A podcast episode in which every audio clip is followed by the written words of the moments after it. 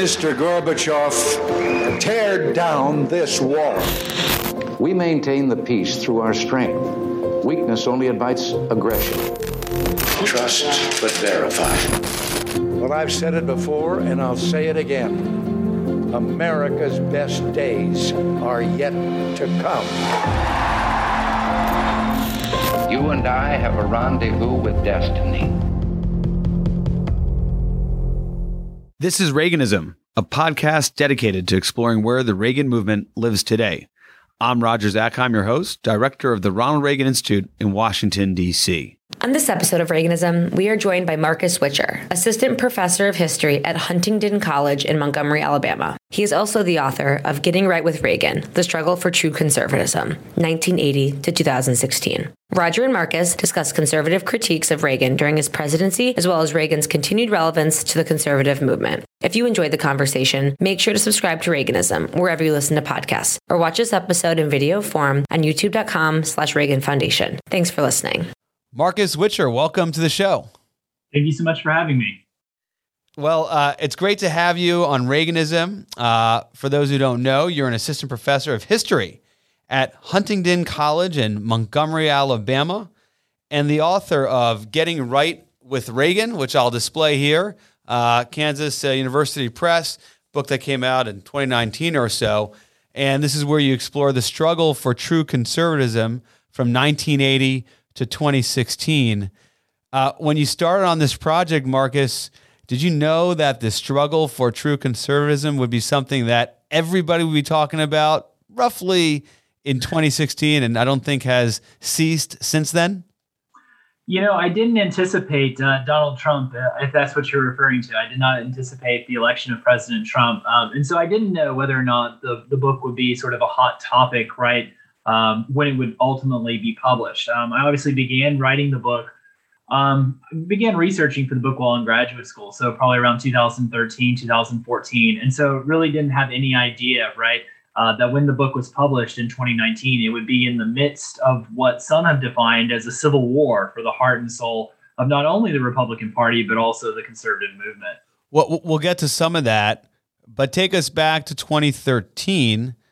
Your interest in understanding how movement conservatives, conservatives writ large, viewed President Reagan during his presidency, and then all how they viewed President Reagan once he left office. Um, what what kind of got you into that that lane? Yeah, to be honest with you, it was um, a graduate seminar class. So it's a class where you come in and um, you're supposed to pick a research topic and then go and do, you know, primary research, et cetera. I had gone out to the Reagan Library um, and done some research over the course of winter break. Uh, I was a bit of an overachiever. So I was like, I'm going to go get my primary sources before um, I write uh, the article for my seminar class. And it actually, the impetus or the sort of the motivation for the topic came from reading Stephen Hayward's book, um, The Age of Reagan. And he just... It's a two-volume edition, right? This this is the, I think, uh, critical biography. Uh, I think everybody recognizes it, uh, kind of a seminal work, right? Yeah, absolutely. Stephen, Steve's work is absolutely wonderful. I recommend it to everybody. Um, but I was reading that, and he mentions pretty early on, I think the second volume, that there were these conservatives who were really critical of Reagan.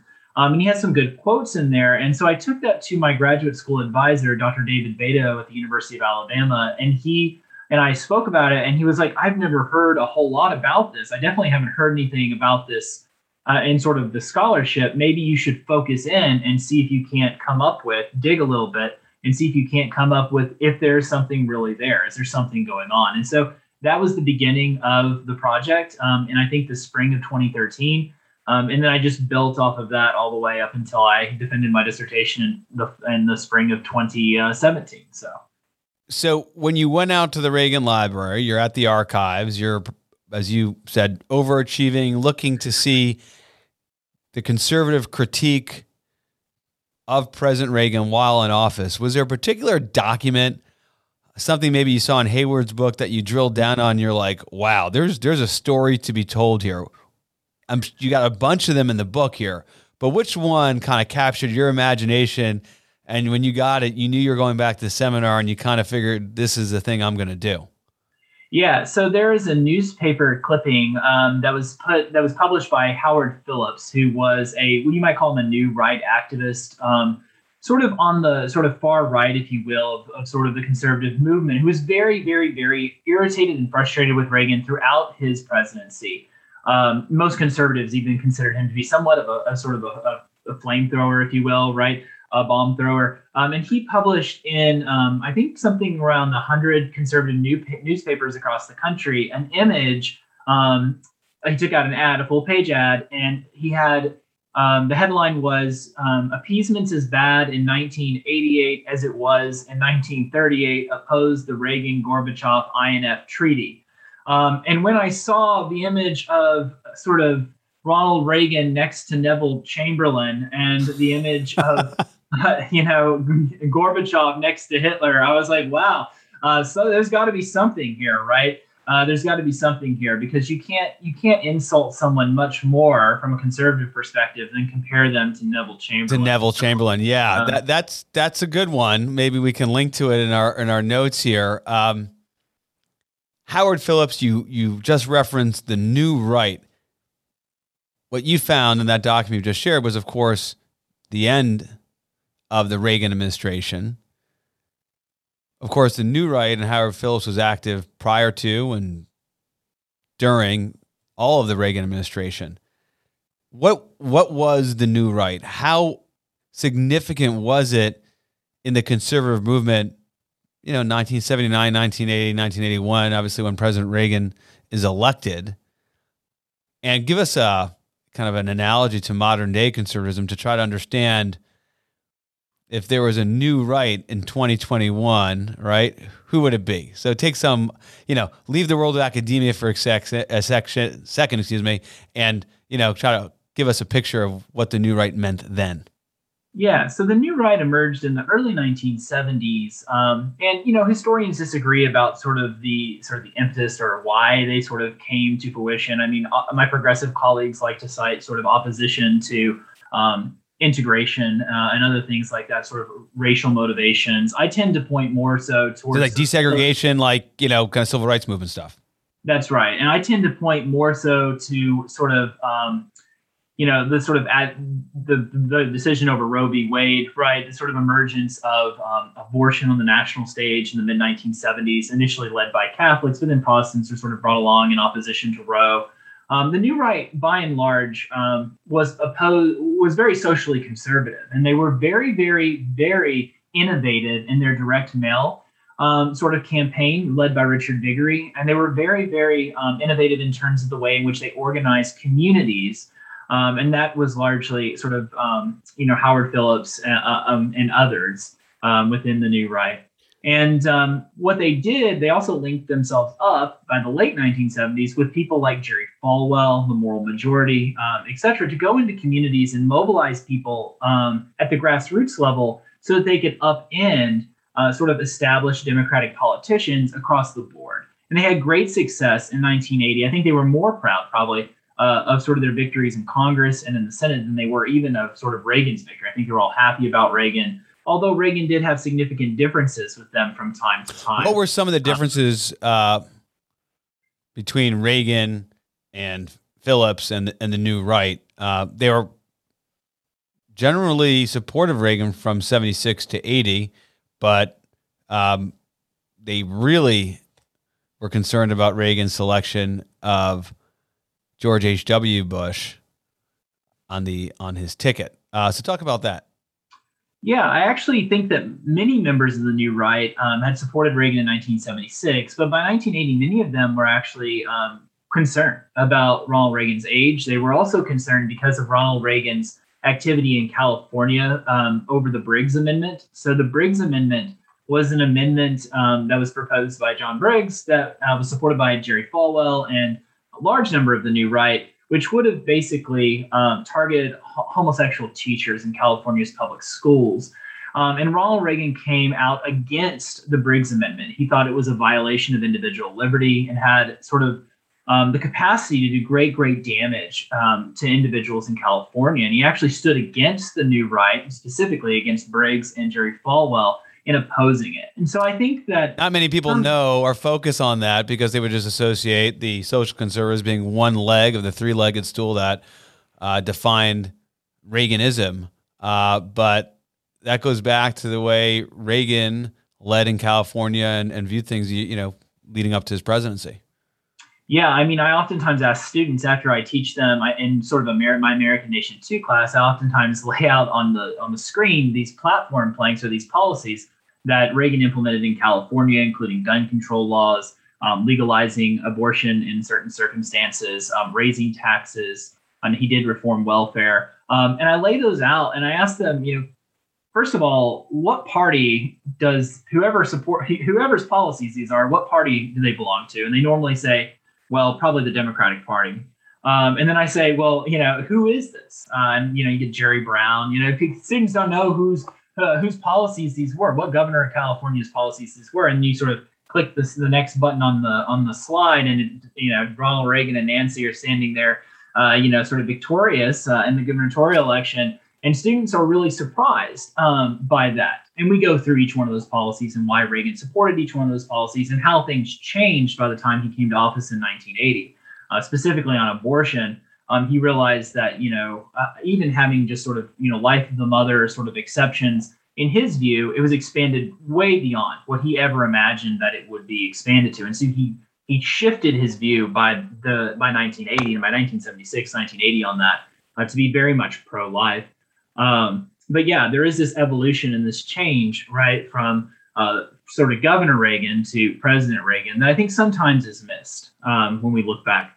And and what I hear you saying there is, is sometimes it was Reagan's own revolution, uh, evolution, excuse me. Sometimes uh, he maintained that, and it was always a level of being remain, you know, remaining committed to principle, but not to the point where he wasn't able to to compromise. I mean, uh, you know, you're you're surprising your students, but also reminding people who have, this is what your book does, a defined view of what Reagan did and perhaps overlook uh, other things that he, he did as well. One, one thing I note as we were talking about the New Right and, and Howard Phillips, you mentioned the, the the Chamberlain, you know, appeasement, nineteen eighty-eight, you know, uh, graphic that uh, you found in the archives.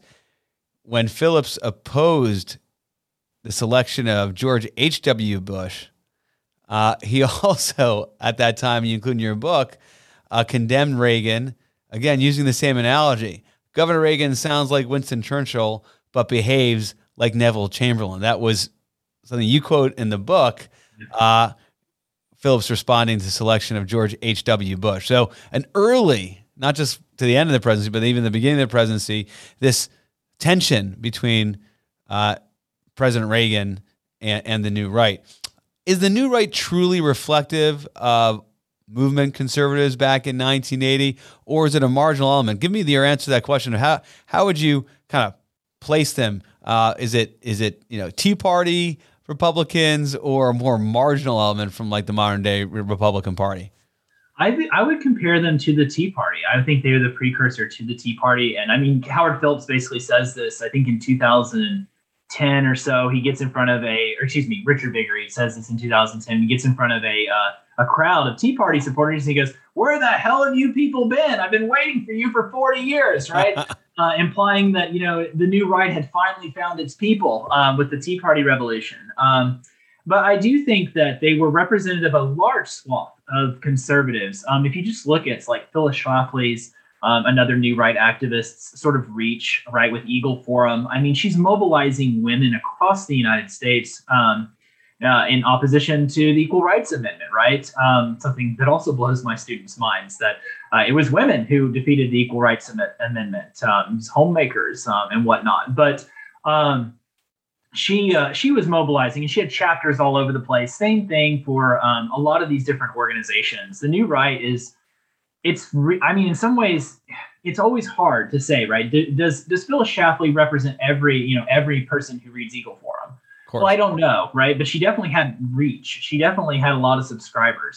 Um, Richard Viguerie is able to reach millions of people through direct mail, and there are so many New Right organizations. Um, They sort of have an organization for everything, um, in defense of Taiwan. Like you, you just go through, like you just go through the archives, um, And uh, it's really insane how many different small grassroots organizations sprouted up that were part of the sort of New Right apparatus. So I think they were very representative of, of a large section of conservatives. Now, I think there are a large number of conservatives who didn't like the New Right. If you think about Barry Goldwater, right? Um, Barry Goldwater right. famously say, said every good Christian should kick Jerry Falwell right in the ass, right? Because he's, you know, he's not representative of what um, of what Goldwater thought conservatism right. was. Um, and so there were a lot of fiscal conservatives, sort of Midwestern uh, conservatives who wouldn't have identified, more libertarian conservatives who would not have identified with the New Right.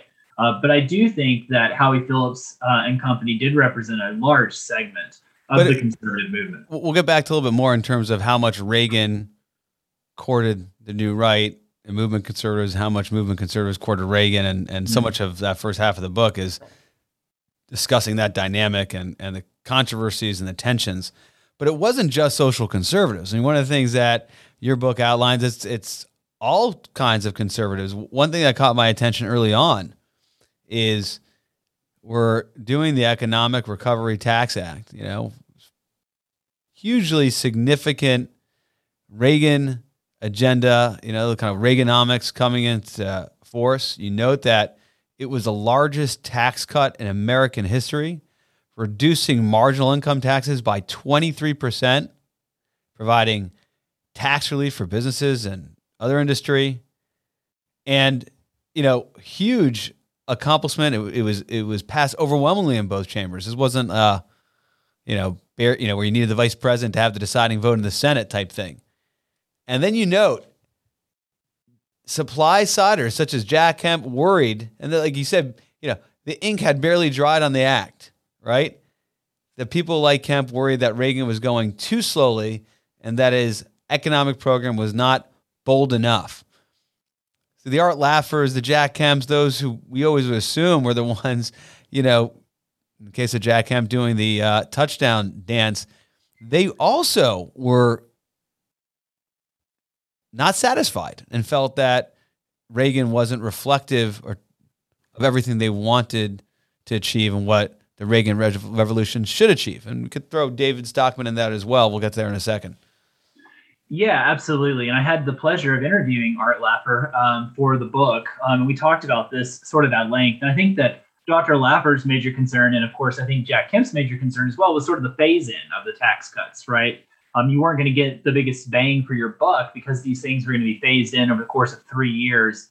Um, I, I believe this was also borrowed from the Kennedy tax cuts in the sixties, this idea of sort of slowly phasing in the tax cuts in order to um, basically try, basically the idea being you wouldn't have a shock, right, to revenue and other things like that, um, I assume. Um, but the problem for, for supply-siders is that, like, if you cut taxes five percent this year, You cut ten, you're, you tell everybody you're going to cut them ten percent next year. People are going to sit on the sidelines waiting for the larger tax decrease before they go out and act. And so um, when I interviewed uh, Doctor Laffer, he insisted, he was very persistent, uh, as he is, uh, that uh, the phasing in actually prolonged recovery um, because people sat on the sidelines and that we might have had a more robust reco- recovery if it hadn't been phased in.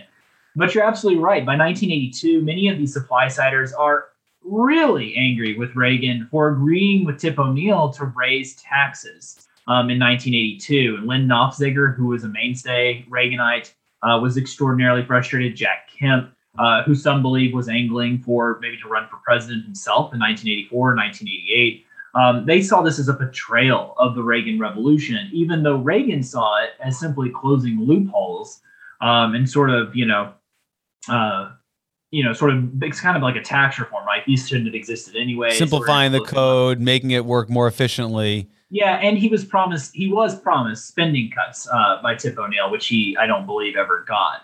Um, and so many supply-siders were really irritated with Reagan in nineteen eighty-two for raising uh, for raising taxes. And, um, and, and, and, you know, supply-siders were people who were not particularly concerned about spending and balancing the budget. And you had another Reagan revolutionary, uh, former colleague of Jack Kemp, who was the director of the Office of Management and Budget, David Stockman. And, and he was someone who really felt that the deficits were going to be too great for the economy to really uh, sustain.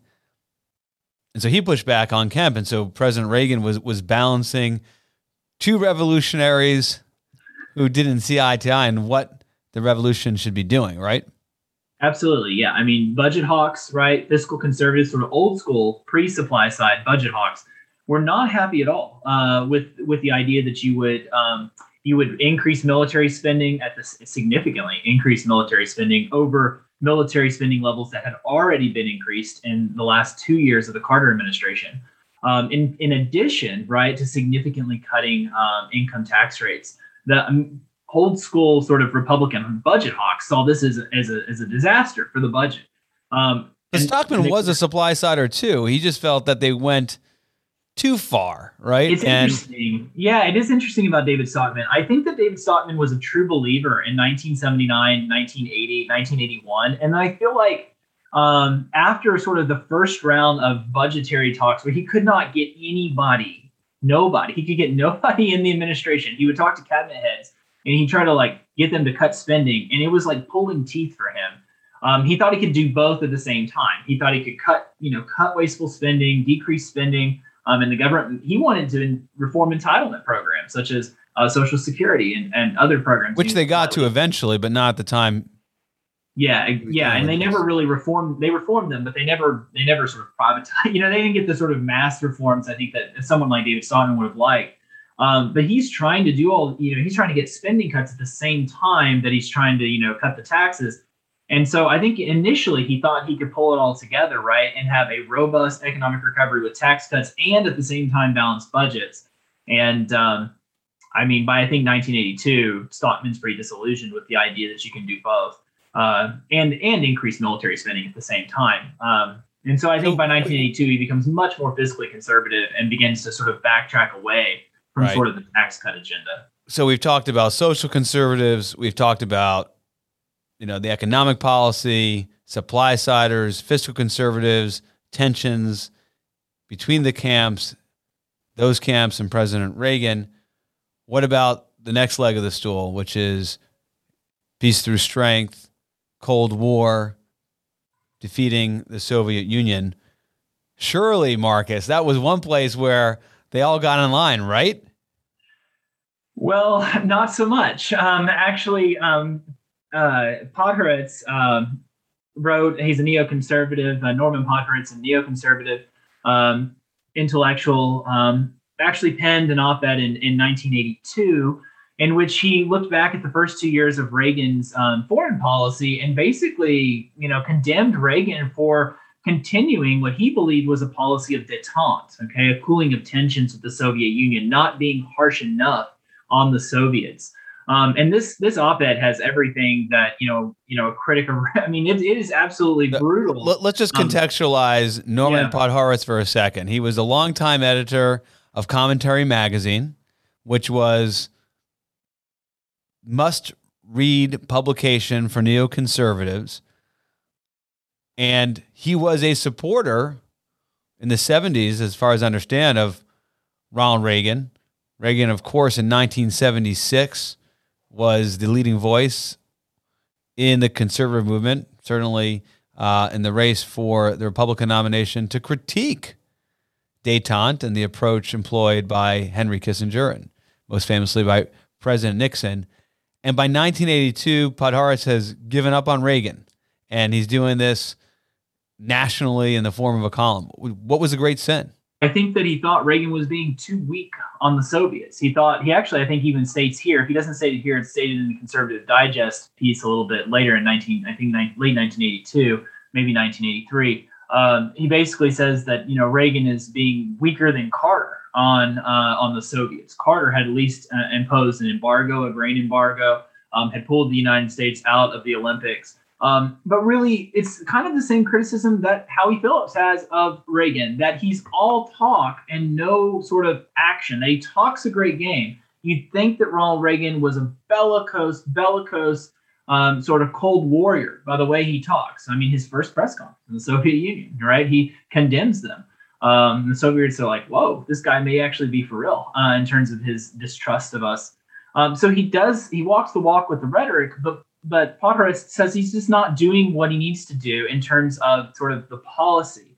Um, he condemns him for not sort of sending um, aid to Poland. There's an incident in Poland. We now know that that we were there. Uh, the C I A was there. We, sure. were, we were behind the scenes. Uh, but he didn't know that at the time. Podhoretz didn't.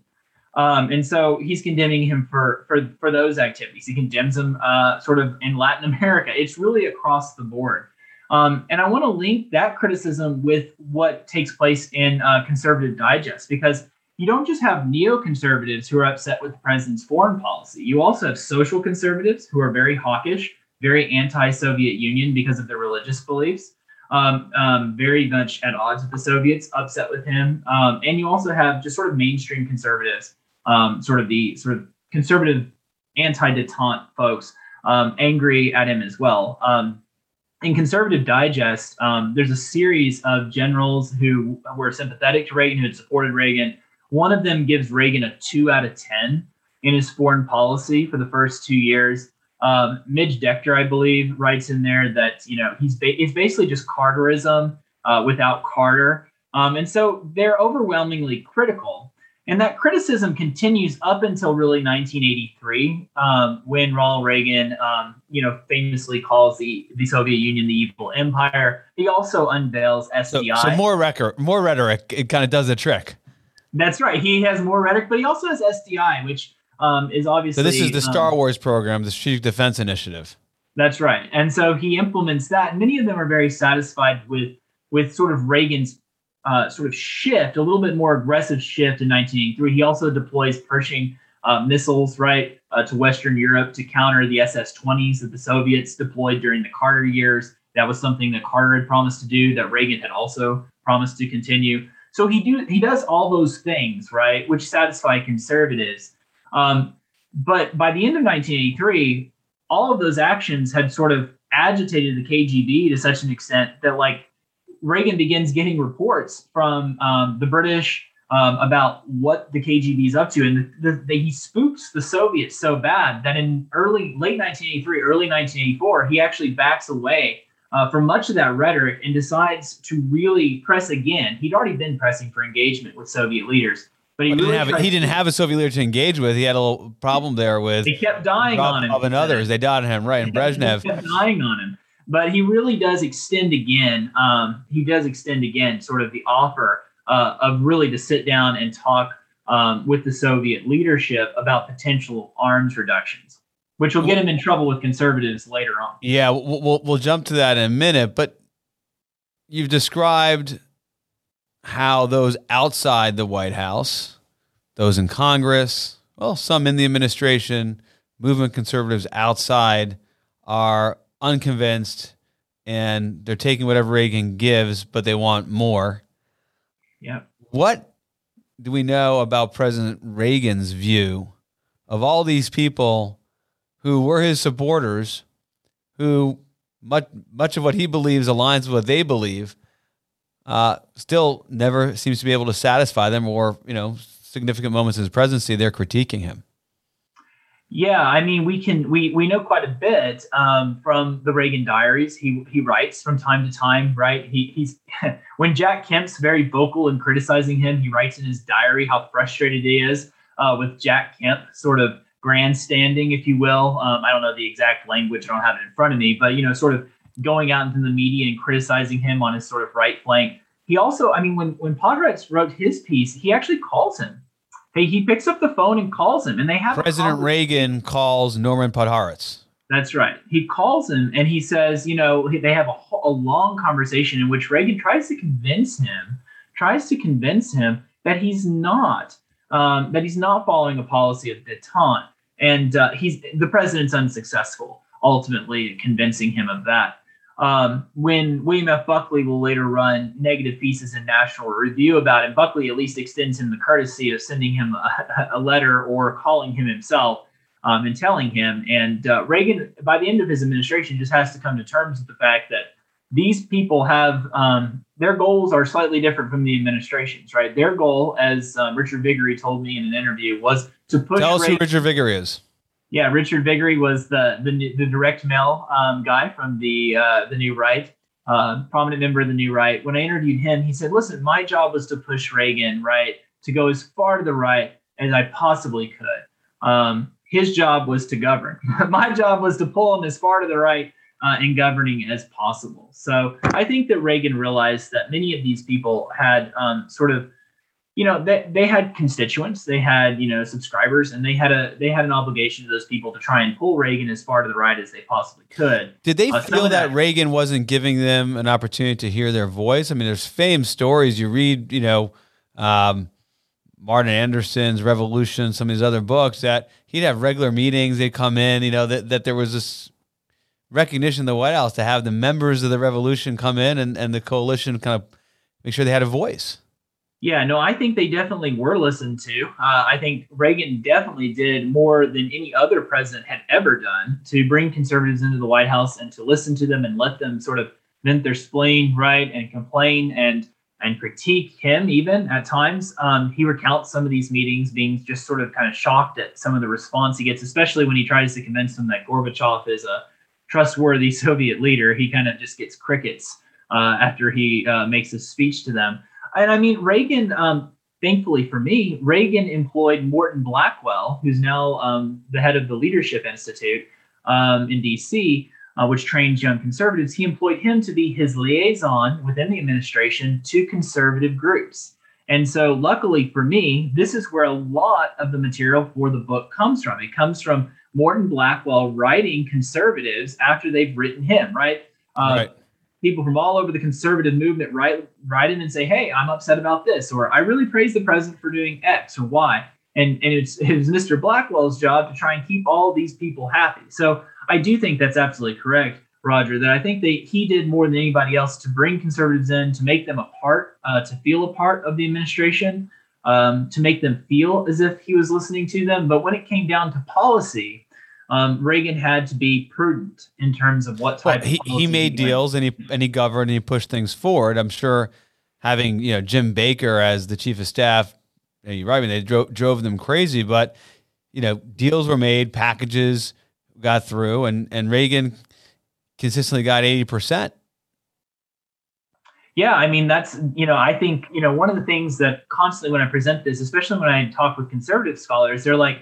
They're like, are you questioning whether or not the Reagan Revolution actually took place? And my answer to that is no. I absolutely believe that the country moved significantly to the right in the nineteen eighties. And one of Reagan's greatest accomplishments is that he moved the political discourse um, to the right so that someone like Bill Clinton actually ends up, if you look at Clinton's economic policies, um, passing, you know, balance, he has balanced budgets. He passes welfare reform, right? Um, we have banking deregulation in the nineteen nineties. I mean, Clinton in many ways Um, is trapped by sort of the limitations that have been imposed on him because the Reagan Revolution was so successful. My book doesn't question whether or not the Reagan Revolution was successful in an absolute sense or an objective sense. It questions whether or not conservatives actually saw it as being successful.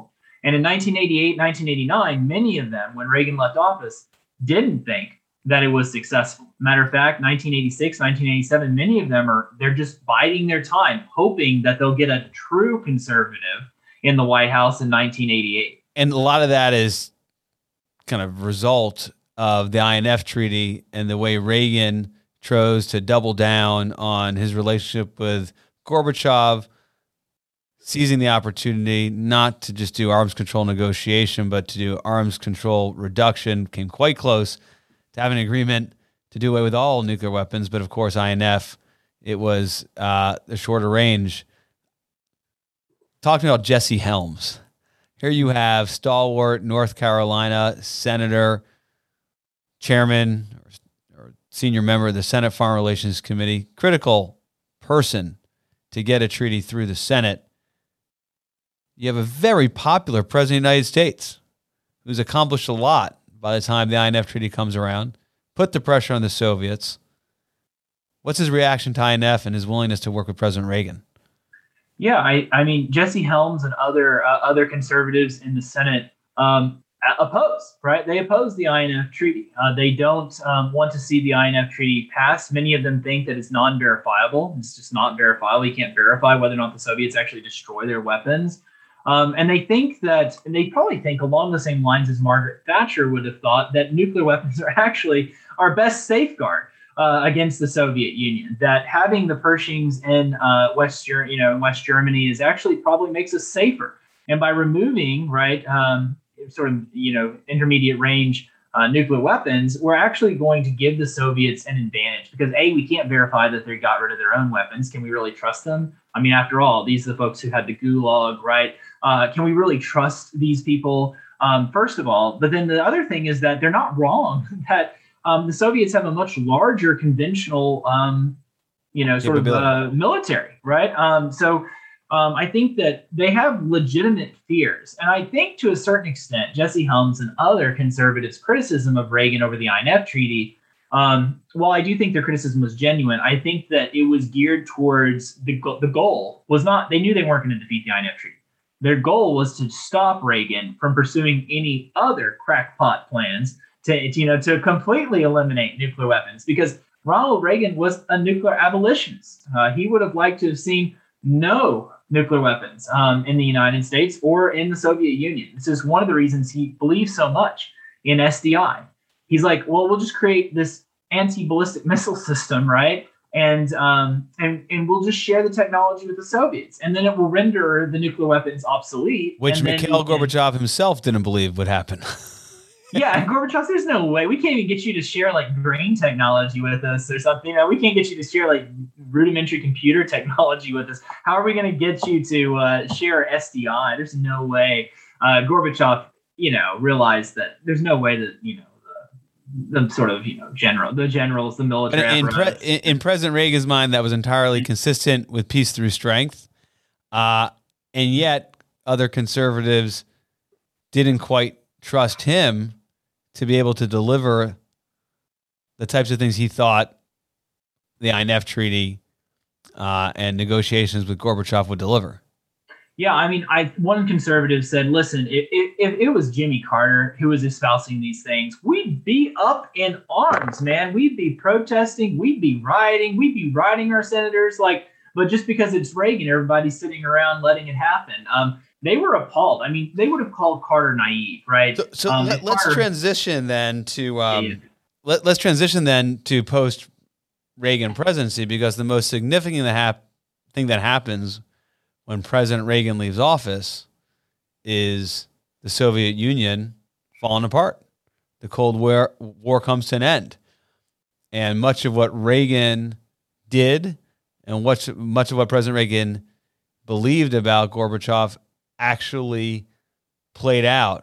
How did those movement conservatives, those skeptics of President Reagan, this gets to the legacy piece, kind of incorporate those developments and develop the narrative as to how they delivered a Cold War victory?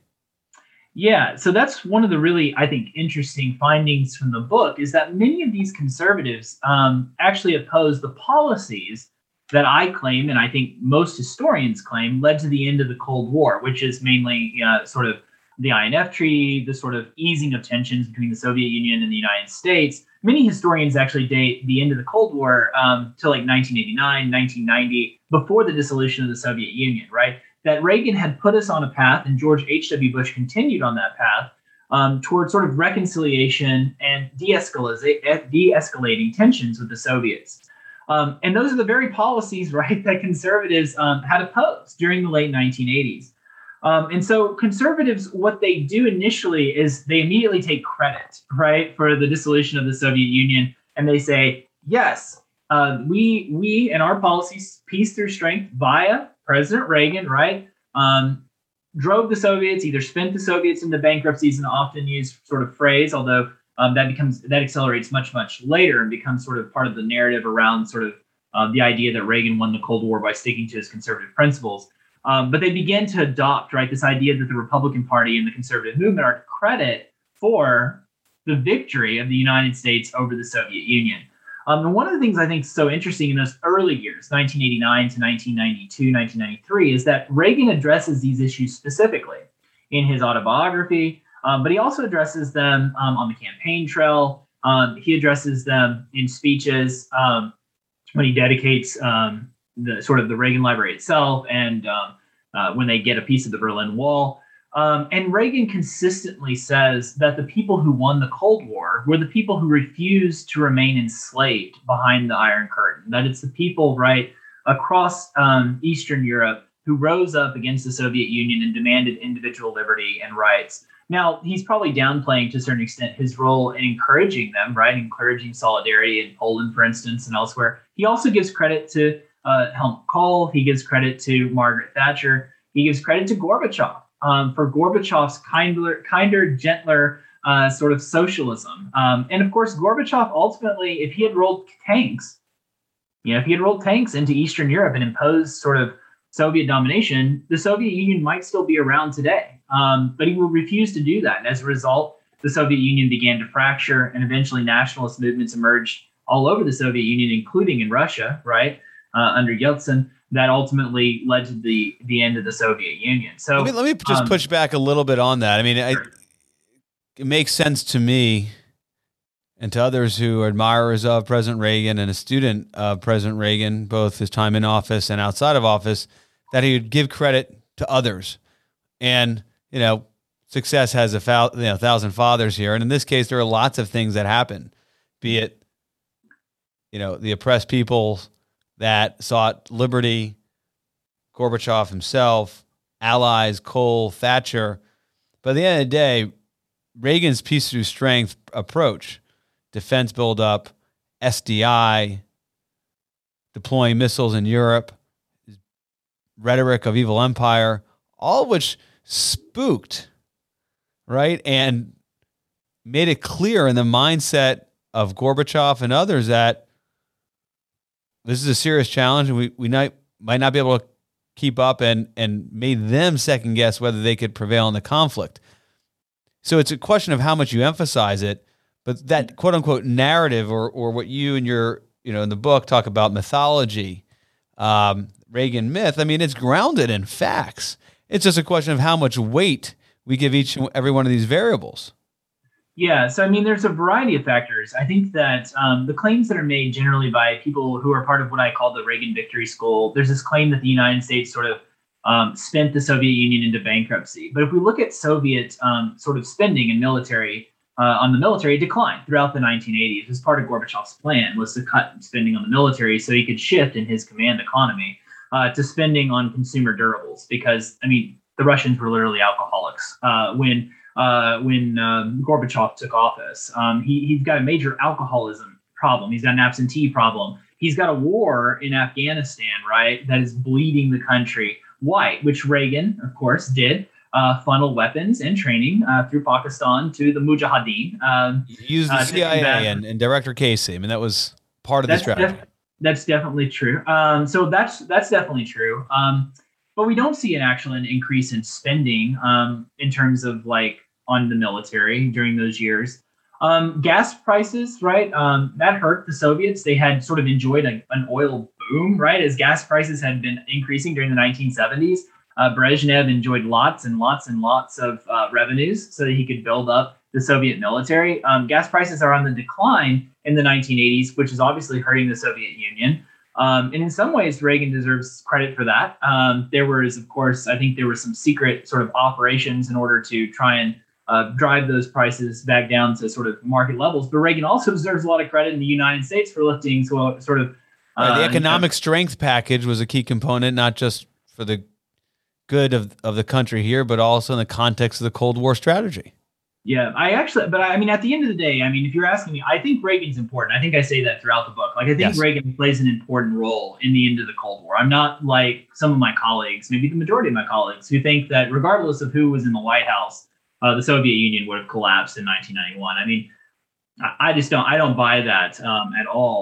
Um, but having said that, I think that the Reagan Victory School goes too far. I actually think Ronald Reagan deserves a great amount of credit um, for the things that I've talked about um, earlier, which is engaging with Mikhail Gorbachev, enabling Gorbachev, giving him some leeway and some room with the hardliners. Every time Reagan said something like evil empire, all he did was embolden the hardliners in the Soviet Union who pushed back against Gorbachev and his engagement. And so in some ways, Reagan's rhetoric at times hurt Secretary Shultz and others' attempts to give Gorbachev the leeway, if you will, to implement glasnost and perestroika um, which ultimately, I think, exposed what was already a decaying Soviet right. Union. And I mean, Reagan deserves a lot of credit because he, he comes across prescient because he believes in market capitalism and entrepreneurship and the vitality of America's economic system. And he recognizes, whereas many of his contemporaries don't, that the Soviet Union and their commun- communist slash socialist economic system, right,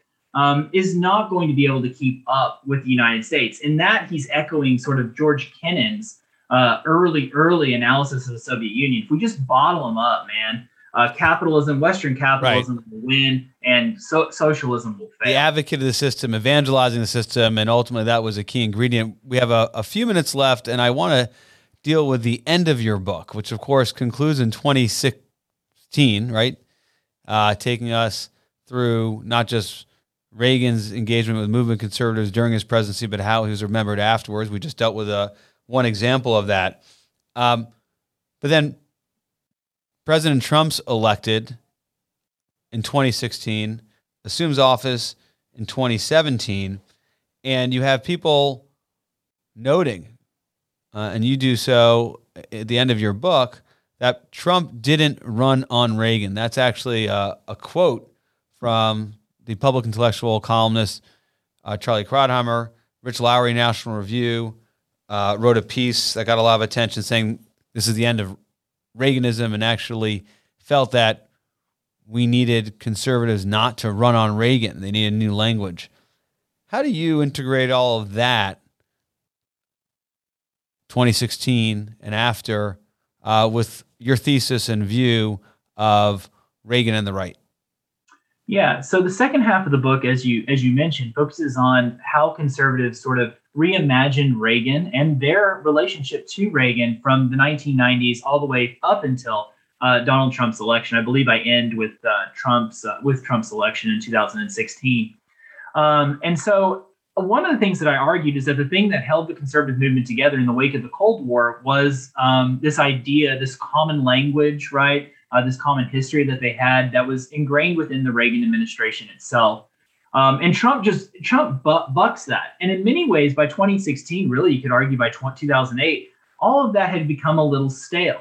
Um, it didn't necessarily speak to the problems, right, that the American people had in two thousand twelve or two thousand sixteen. And Donald Trump is a is a blunt instrument, uh, but he definitely, definitely spoke to the pain and the suffering that many, many Americans felt um, in places like Michigan and Wisconsin and Pennsylvania, right? And I think that that's um, sort of one of the reasons for his success is because he deviated from the playbook that Reagan had offered. Um, but, but you had, even note that the playbook that Trump employed, perhaps not the tactics or the tone, but having an ear to that demographic of the country and those people in need is a very Reagan-esque thing to do. In the sense that uh, Reagan did it in nineteen eighty by bringing in those sort of uh, Democrats, those work, blue-collar Democrats, if you will, into his coalition. That's an example. Yeah, yeah. Um, yeah, I think in some ways, um, you know, Trump is a deviation from Reaganism in the way that Reagan was a deviation from sort of the country club, moderate Republican Party of nineteen eighty. I think that that's very true. Um, Reagan, of course, offered um, a much more hopeful vision. He offered a vision of free trade and uh, sort of free markets, um, smaller government, um, reforming and uh, sort of entitlements and decreasing regulations. And Trump borrowed some of that, uh, but definitely in terms of sort of his stance on immigration and trade, offered something very, very different. And like you said, like you alluded to, his tone, um, Reagan's the great optimist. Uh, Donald Trump's tone, much, much darker. We got to jump to the lightning round in just a minute, but I'd like to get your reaction to a speech that Nikki Haley, the former ambassador to the United Nations during the Trump administration and before that, governor in South Carolina. Uh, some expect her to run for the Republican nomination in twenty twenty-four. She gave a speech at the Reagan Library as part of our Time for Choosing series, and we're having every month or so leading voices in the conservative movement talk about why they're Republican, how is the party succeeding, failing, what can everybody unite around, and how do Republicans win again. I want to read you some of what she said and get your reaction to whether or not you think this is learning the right lessons from your book, Marcus, and from the Trump years. She said it's become fashionable in some circles, even conservative ones, to dismiss the relevance of Reagan. They say we must move beyond Reaganism. Times change, they say. It's only right to change with them. Now, she notes that every era has its unique challenges, but she writes or says, no period in history provides an exact map for today, but dismissing the lessons of Reagan makes no more sense than dismissing the lessons of Lincoln or Washington. We must not reject the profound wisdom of our past. It's a sure way to destroy our future. This is someone who the party may get behind. There's certainly a lot of enthusiasm. Is she understanding the message and lessons of your book? Well, um, I doubt that I doubt, doubt that Nikki Haley has read the book. But uh, as far as the lessons go, um, I think that um, I think that she's not wrong. That Ronald Reagan does offer us. Um, he offers us a lot of wisdom. He offers us a lot of policies that were were extremely successful. And to the extent that you believe that economics is a science and that the laws of supply and demand do not change, Uh, many of Reagan's policies, right, uh, will work. They'll bring about economic growth and prosperity today, just as they did in the nineteen eighties. Um, but I think it matters what lessons Nikki Haley's talking about. Is she talking about Ronald Reagan's sort of welcoming of uh, immigrants into the country, the granting of amnesty to almost three million Americans? Um, is she talking about um, Ronald Reagan's willingness to compromise um, with Democrats to build coalitions that are beyond just the Republican Party?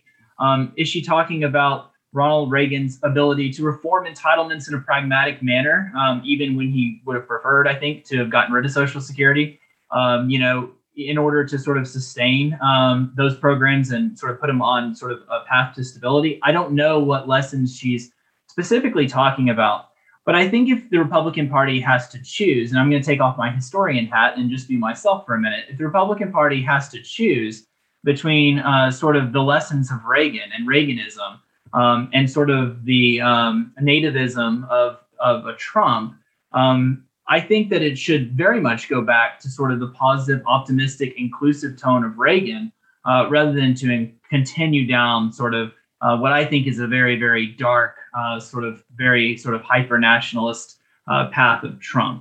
Um, once again, those are just my views, um, not necessarily as a historian. Well, views of getting the author of Getting Right with Reagan, The Struggle for True Conservatism, nine, uh, nineteen eighty to twenty sixteen. It's uh, uh, a great read, uh, well-researched and sourced, uh, but quite interesting. Gives a richer uh, understanding of how a Republican president uh, engaged with the conservative movement uh, before and after. Uh, let's conclude with our lightning round, one that you're eminently qualified uh, to participate in. This is where you give us, share with our listeners and viewers your favorite book on President Reagan, favorite speech by President Reagan, and, and favorite Reagan quote. Give us all three, two, or just one.